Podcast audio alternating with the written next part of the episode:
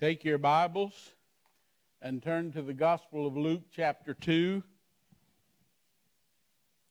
We have gone through Thanksgiving. Wasn't it a great time? I hope you had a wonderful time with your family and had a lot to be thankful for. And uh, now we've moved past Thanksgiving and we're already starting to put up Christmas decorations and, and preparing ourselves for Christmas. This morning we're going to look at the innkeeper and see what his story has to say to us as we start preparing for the Christmas season. Uh, I think I told you, turn to Luke chapter 2. A long time ago, when uh, my kids were real young. I think my daughter was three or four and my son was about one. We got a phone call one summer uh, in the middle of the week and uh, asked us, "Hey, we're all of, a bunch of the family are going to Destin, which is a, a beach in the Panhandle of Florida. We're all going to Destin this weekend. Why don't you come up and?" We were living in Leesburg, Florida at the time, and and I thought that sounded like a good idea, and I said okay, and we put the kids in the car and we took off for Destin. What I didn't understand and what I didn't realize was at that time of the year, it's pretty hard to find a place to stay in Destin, Florida. And we went to one motel, hotel, whatever you want to call them. We went one after another, after another, after another after another, and there was never any room in any of the motels available. Finally, when we got about 20 miles outside of Destin, I came to this place, and I promise you, I, I don't know if the name was the Bates Motel or if it just reminded me of the Bates Motel, but I but it said vacancy on it, and uh, and we stopped because our other uh, uh, choice was to spend the night in the car. And with a one year old and a four year old, that's not a very good uh, scenario. And so I went ahead and I got the room. There was one room left in this Bates Motel. And it, I call it that because that's what it was like. It was, it was the most horrible place you would ever want to stay. There was a gap under the door. When, when, when you were laying in bed, you could literally look outside under the door about that wide. And the bed, have you ever seen a bed that was probably about 40 years old in the spring? You get on it and one side goes to the other, then the other side, and it was real spongy, springy up and down. And that's what the bed was like. And I promise you, during the night, I woke up with something crawling across my face. And, uh, and uh, so uh, it wasn't a very pleasant uh, situation.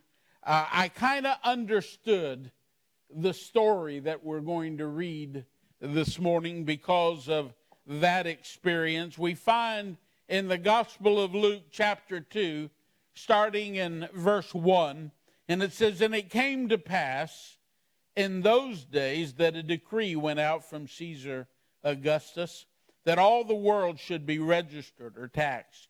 The census first took place while Quirinius was governor of Syria. So all went to be registered, everyone to his own city. Joseph also went up from Galilee out of the city of Nazareth into Judea to the city of David, which is called Bethlehem because he was of the house and lineage of uh, David to be registered with Mary, his betrothed wife, who was with child. So it was that while they were there, the days were completed for her to be delivered. And she brought forth her firstborn son and wrapped him in swaddling clothes and laid him in a manger because there was no room for him in the inn. No room, so Jesus was born in a stable and laid in a manger. I want you to think about this. It was the eternal God, the promised Messiah. This event had been anticipated for hundreds and even thousands of years. There had been all kinds of prophecies, there had been predictions, there had been expectations. And one day, God was going to send his son, the Messiah, the Christ, to earth in the flesh to save all of mankind. It had been prophesied, it had been studied, it had been anticipated, and when finally it happens, the most important event, event in all of history. In fact, it splits history into between BC and AD. It finally happens. It's time for Jesus, the Messiah, to be born. And there's no room for him in the inn.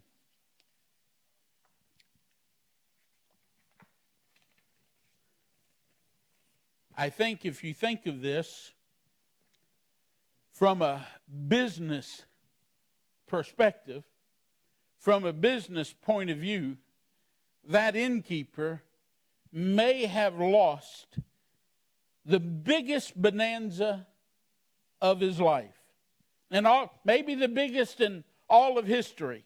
If Jesus had been born in that inn, I mean, think about it. Can you imagine all of the advertising, all of the benefits that would have come from that? I mean, he could have got big neon signs like they have in Las Vegas. He could have put a big sign this is the place where Jesus, the Messiah, was born. I mean, he could have gotten just about anything. Come stay in the room that the Messiah was born. I'll let you do it for $200 a night, and I'll even throw in a breakfast buffet. I will do all of that kind of stuff. Come. This guy missed out on the greatest bonanza of his entire life. And the Savior would have been born there in all of the comfort of home. But when they came and knocked on the door. The innkeeper said, I'm sorry, but we don't have any room. And the Savior of the world, the Son of God, the mis- promised Messiah, was born in a barn and was laid in a manger. Before we're too harsh on that innkeeper, though, I want you to understand that we do the same thing over and over and over again. The title of my message today is Is there any room? Do you have room for Jesus in your life? I know in 1963, the Supreme Court said that there was no room for Jesus in the classroom. I know it's not that way here in Bells, Texas, but it is in lots of places in the United States. There's no room for Jesus in the classroom. Matter of fact, just it seems like every year I read about a football coach from some high school that gets fired because he leads their team in a prayer before after the game. So Jesus is not uh, welcomed in the classroom. He's not welcomed on the football field. He's not welcomed in the courtroom. I even hear now that you can't have a Bible sitting on your desk at the workplace. It's been taken out of the state government and the federal government.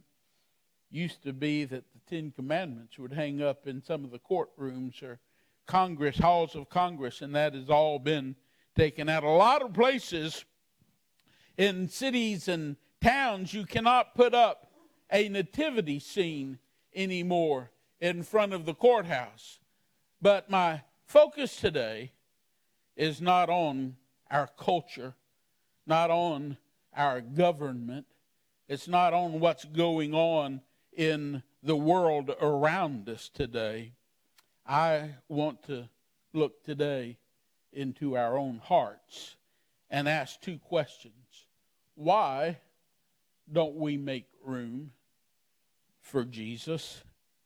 Why don't we, you and me, make room for Jesus in all kinds of opportunities?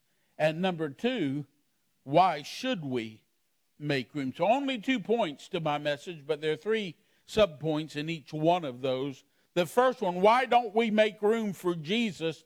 And the first reason is, is because we just don't pay attention to Jesus like we should. We're not paying attention, so we aren't even aware of the fact that Jesus shows up around us. Now, that morning, uh, that evening, uh, Joseph and Mary came knocking on the door of the inn, and they had no clue that the couple that were there looking for a room were about to give birth to the Son of God, to the promised Messiah. If he had known what was going to happen, I'm sure he may have tried to find room somewhere. And it's the same thing in our lives day by day. We have opportunities popping up around us where we might come into an encounter with the presence of the living God and we don't even recognize it.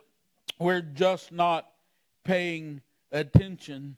Some people deal with things all the time, never realizing that God was in that situation. He was either there to bless you or to teach you some kind of life lesson.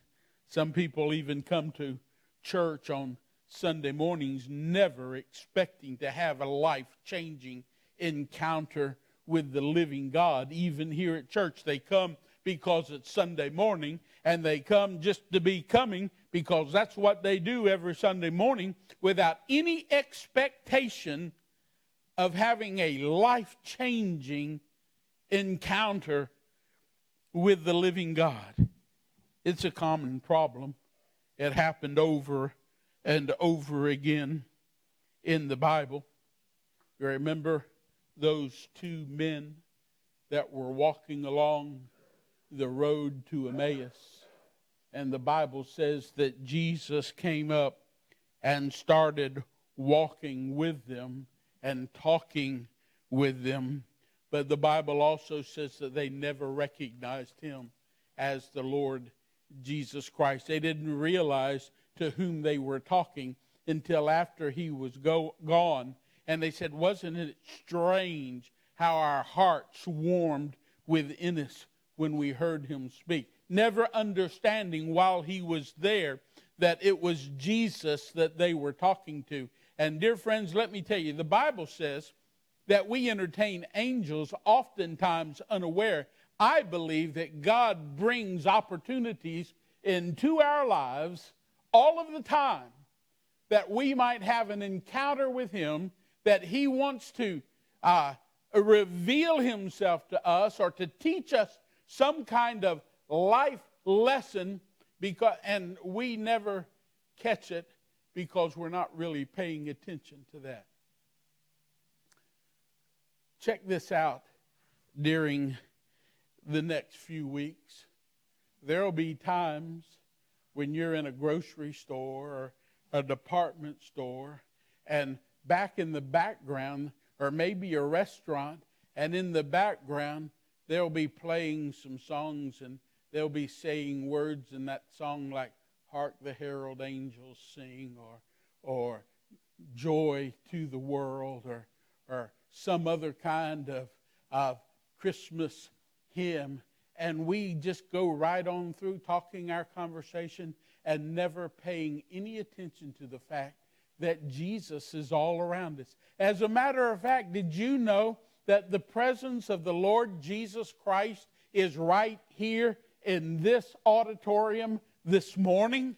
Right now, the presence of the Lord Jesus Christ is in this place. And you say, Well, Pastor, how do you know that? Because the Bible says, whenever two or more are gathered in his name, there he is right there in the midst. And we have the opportunity. There is an opportunity for us to come into an interaction with the present Lord Jesus Christ in our lives. And so many times we come into this place and we leave and we never think about the fact that he was right there with us.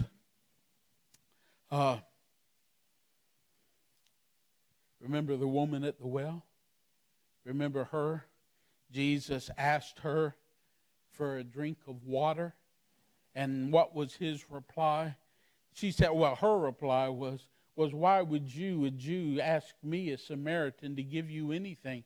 Don't you know that Jews and Samaritans don't interact with one another? And Jesus' reply to her, if you knew the gift of God and who it was that asked you to give me a drink, you would have asked of him to give me living water. Hey, hey, she was there. She was talking to Jesus. He asked her to give her a drink of water. And the implication here is that she had no idea who she was talking with. My point here this morning is that sometimes we come in contact with the presence of the living God and we never know it because we're not really paying attention. Our mind is on something else. And I'm asking you this morning, why is it that sometimes we don't have room for Jesus Christ in our lives? Is because many times we're not paying enough attention to realize that His desire is to come and interact with us. The second reason that we don't have room for Jesus Christ is that uh, we fill our lives with other things. There's so many times, so many things that fill up our time and our lives and our heart that we don't have room for Jesus Christ. Yeah, that's what was happening. See, that motel, that hotel, that inn, whatever it was, it was there. It had rooms in it, but it just didn't have any empty rooms. They were all filled up. So many times there's no room for Jesus in our lives because we're so full of other stuff. Now, let me ask you a question. Have you ever discovered this profound truth that stuff just multiplies? Especially in the garage, right? I mean, I don't know how it does it. Sometime in the dark, the stuff in the garage just multiplies. I know that it happens. I've gone out there many times at nighttime and flicked on the light, and I've never seen it happen, but I know that it happens. Amen? Because there's stuff. I was out there the other day. We're starting to get down Christmas decorations and that kind of thing. And, and we, have a, we have some shelves in our garage, and the Christmas stuff was uh, all up on those shelves, and she was wanting me to get them down but before I could ever begin to get the Christmas stuff down, I had to move all of this other stuff that was in front of the shelves that was stopping me from getting. I don't know where it came from. I don't know what, I mean, some of it, I don't even know what it is. And it was just all that stuff there. And I had to move it so that we could begin to get the things down for Christmas decoration because she wants the house to be decorated just perfectly when y'all come over on the 19th. And uh, let me test the theory about this this uh, this uh, stuff multiplying in garages. I'm not going to ask you to raise your hand talking about your garage, but how many of you even know anybody that has a garage that they can't park their car in. Huh? Yeah, just about. You know somebody that has a garage that they can't park their car in because it's so filled with other stuff, right? Listen to me. Listen to me. Your life is like a garage. Now, I'm going to state the obvious here. Garages are built for cars. They're not built for st- stuff. If they were built for stuff, you would call it a, a shed or a warehouse or something like that, a barn or something. You'd call it something else. But a garage is built to put cars in. Your life is like a garage. Let me tell you what your life, your heart was built for. It was built for God. It was built for God. But so many times, so many times, we get other things in our lives. We fill our lives and our time and our heart, we fill it with so many other things that there's just no room. And when Jesus comes knocking at the door, there is no room for him in the garage. I, like I said, I'm not asking any of you to confess, but we need to understand that our heart is kind of like a garage, and we need to make room in that garage for Jesus. And to do that, we need to take some of the other stuff out. We talked last week about God having a plan for your life, and He has untold blessings uh, stored up for you, but now you can, don't have room to receive those blessings because you are so filled up with other stuff. Now, even God can't fill up something that's already full. Amen? I'm not talking about wicked things here. I'm not talking about evil things. A lot of times we fill our lives up with good things. I mean, you can come to church six days a week, and you can you can fill your life. You can you can be a part of every single ministry uh, that we have at the church, and you can become so busy working for God that you don't have enough time left for God to work in you. You understand what I'm saying? You understand what I'm saying? What I what what I, the point I'm trying to make is is that we need the Bible teaches us that we need to be still and know that he is God. Remember the parable of the sower and the seed that was sown among thorns and uh, you find it in Mark chapter 4 and verse 19, and this is what Jesus uh, is explaining what that seed thrown among thorns is. And he says, And the cares of this world, like those thorns, and the deceitfulness of riches, and the desires of other things entering in, choke out the word, the word of God, and it becomes unfruitful. So you understand what I'm trying to say. We allow these other things to creep into our lives, wanting to get this done and wanting to get that done and to have this for our children and to have this over here for our, our family and we want to do this over here for ourselves and, and we allow all of those things to gather in and choke out the fruitfulness that God has in store for you through His Word. You can do a lot of good things and still not have room for God in your life. Let me tell you what I've discovered. Listen to this. You might want to write it down. If God, if Satan, if Satan can't make you bad, If Satan can't make you bad, he'll make you busy. He'll make you busy. So you just don't have time for God. It wasn't the problem. The problem wasn't that there wasn't an end. The problem wasn't that there weren't any rooms in that inn. The problem is, is that all the rooms were filled up. And when Jesus came,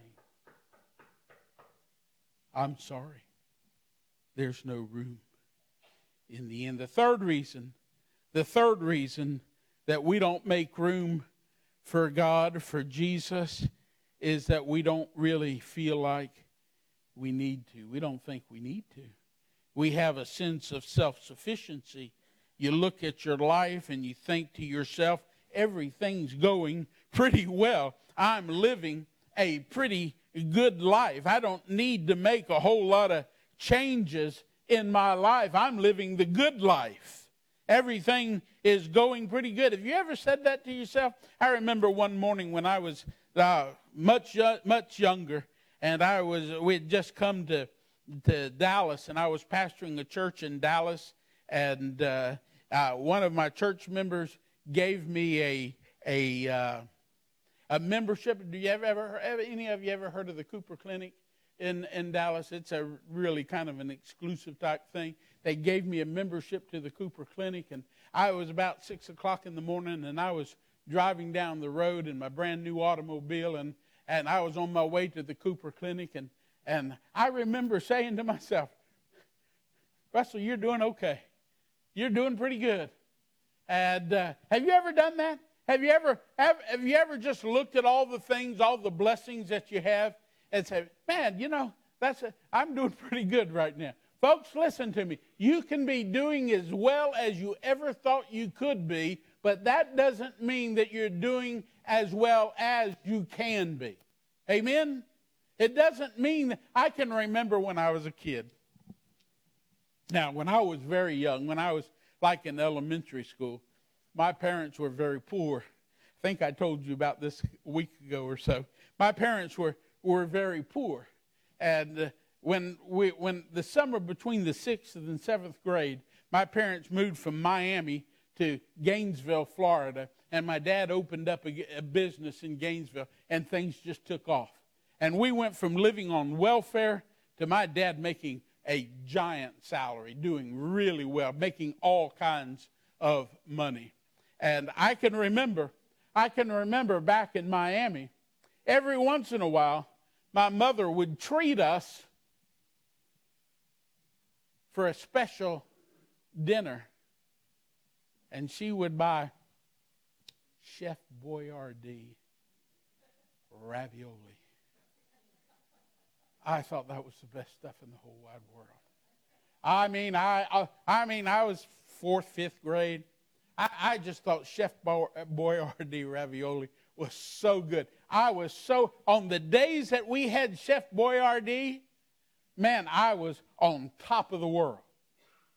But once we moved to Gainesville, and my dad started making me work for him, and, and he started making lots of money. One night we went out to celebrate, and there was this restaurant in Gainesville called Art's Steakhouse. And we went to Art's Steakhouse.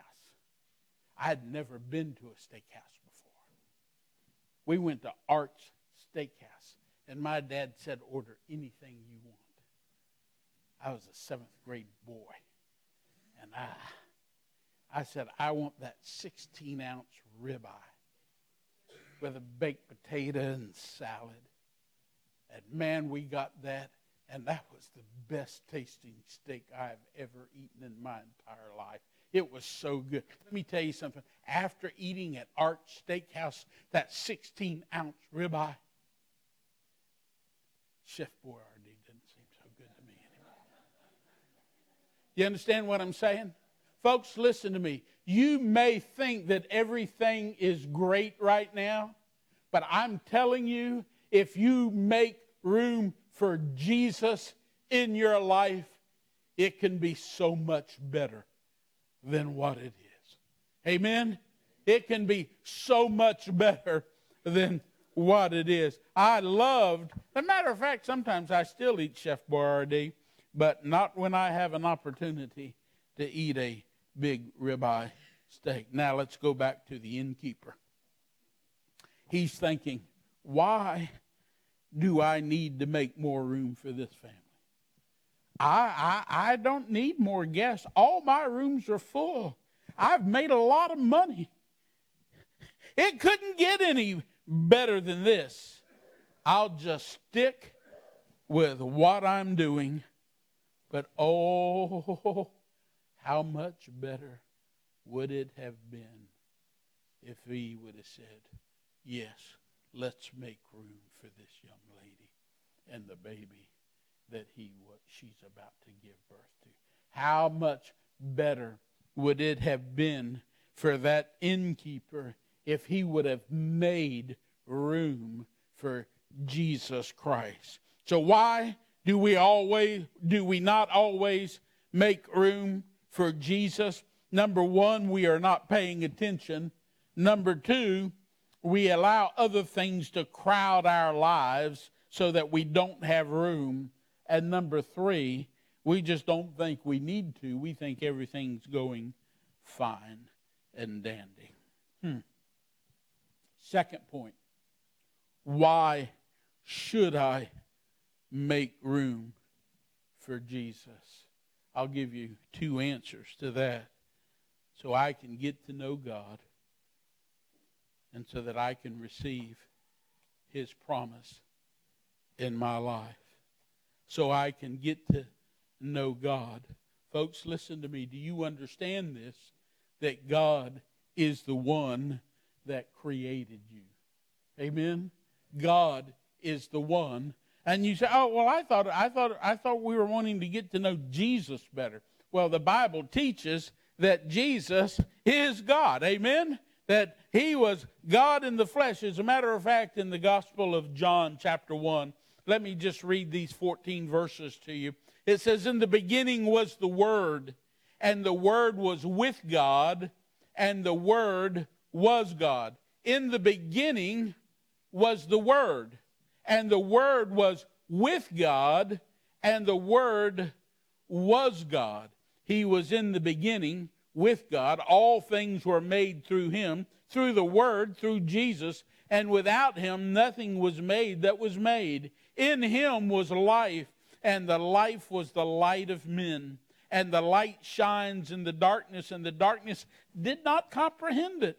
There was a man sent from God whose name was John. This man came for a witness, to bear witness to the light, that all through him might believe. He was not the light but was sent to bear witness of the light. That was the true light, which gives light to every man coming into the world. John the Baptist came to be a witness for Jesus who was coming. He was in the world, and the world was made through him, talking about Jesus, and the world did not know him. Remember, we talked about how he didn't, sometimes we just don't recognize that it was Jesus. The world did not know him. He came to his own, and his own did not receive him. But listen to this as many as did receive him, to them gave he the right to become the children of God, to those who believe in his name, who were born not of blood, not of the will of the flesh, nor the will of man, but was born of God. And then verse 14, talking about that word that was with God and was God, and the word became flesh and dwelt among us and we beheld his glory, the glory of the only begotten of the Father, full of grace and truth. Remember what John says in 3:16 that God so loved the world that he gave his only begotten son that whosoever believeth in him would not perish but have everlasting life. Talking about talking about Jesus. Folks, listen to me. Listen to me. If you want to know anything or anyone, you need to know Jesus. Amen? You need to know Jesus. He is the Son of God, He is the Savior of man. You, you, the reason we want to make room for Jesus is because we need to get to know Him and through him to know uh, our purpose in life. And that's answer number two to receive his promise. Do you know that God has a plan for your life? You were created for a purpose. I know, I know. We live in a frenetic and a chaotic world, but God will give you peace in the midst of the storm. He will clear your head and help you to see your purpose. He will give you peace in the storm. And if you pay attention, if you clean out your garages and make room for Him, that clean out your garages, that was, you know what I'm talking about. He will give you power to fulfill your purpose. You have a purpose in this world. You have a purpose in this world. God didn't create you and put you out here just so you can take up space. God has a purpose for your life. And unless you clean out those garages, unless you make room for Him in your life, you will never understand what that purpose is, and you will never receive the blessings that He has for you for fulfilling that purpose. I had said I had two points, but let me give you one more point. How can I make room for Jesus? If me making room for Jesus is the most important thing in my life, how do I do that? Let me give you one more verse of Scripture. It's found in the book of Revelation, chapter 3, and verse 20. You know this verse. He says, Behold, behold, I stand at the door and knock. And if any man hear my voice and open the door, I will come into him and sup with him or have fellowship with him and him with me. Listen, listen. Jesus said, Behold. Hey, hey, are you paying attention? Do you hear the knocking? Jesus said, Behold, I stand at the door and knock. And if any man hear me and open that door, you want to know how you make room for Jesus? Some of you, there may be, I don't know all of you, but there may be some of you who came to church this morning without any idea that you were going to have a life changing encounter with the living God. You may not have even, that may have never crossed your mind. Oh, you're just coming to church because it's Sunday morning. Never thinking that there might be an encounter, a life changing encounter for Christ with you today. He's knocking. Behold, I stand at the door and knock. And if any man or woman or young person, if anybody hears and opens the door, I've shared with you before about that picture. It's the picture of the light of the world. That's the title of it. It's called the light of the world. And it hangs in St. Paul's Cathedral in London, England. You've seen copies of it. It's a picture of Jesus standing at the door of a little cottage, holding a lantern and knocking on the door. When that picture was first revealed, people gasped. Oh no! Oh no! He made a mistake. He made a mistake. There's no door handle on the door. He left out the door handle. And he said, No, no, I didn't make a mistake. Because you understand, the door handle's on the inside.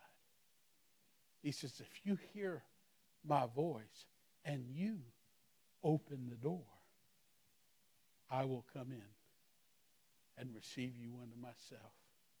that where I am, you may be also. All right? Oh, what a what a wonderful, wonderful promise that is ours. You want to make room for Jesus in your life? Do you want to I mean, I mean, let, let's just be honest. Let's be honest with ourselves. We got to clean some room out first. I don't know what it's cluttered with. It may be, remember what I said, it may be good works. It may be doing all kinds of great things, but you just don't leave any time for God to do something in you. This is the time you open your door and allow Him to come in. Let's pray. Father God, we thank you. We thank you for all that you do for us. We thank you, God, for this season of the year that we're entering into when we emphasize and we celebrate the birth of our Savior. I pray, God, that you speak the hearts of people today. Everyone here, I pray, God, that you speak to the hearts and you help them shine that light into their life, Father. Help them to see if uh, they need to make room, if there's any room at all for you in their life. Oh God, I just ask you, I ask you, Father, to help them to make that decision today that they're going to, that there won't be like the innkeeper of old, but they would say, Come in, come in we've got room for you. And I just ask you, Lord, to let that be the testimony of every person here today. Let this Christmas season not go by just another time of the year where we celebrate and buy gifts for people, but that it would be a special time when we make room in our hearts for you, Lord. We thank you for all of this in Jesus' name. Amen and amen.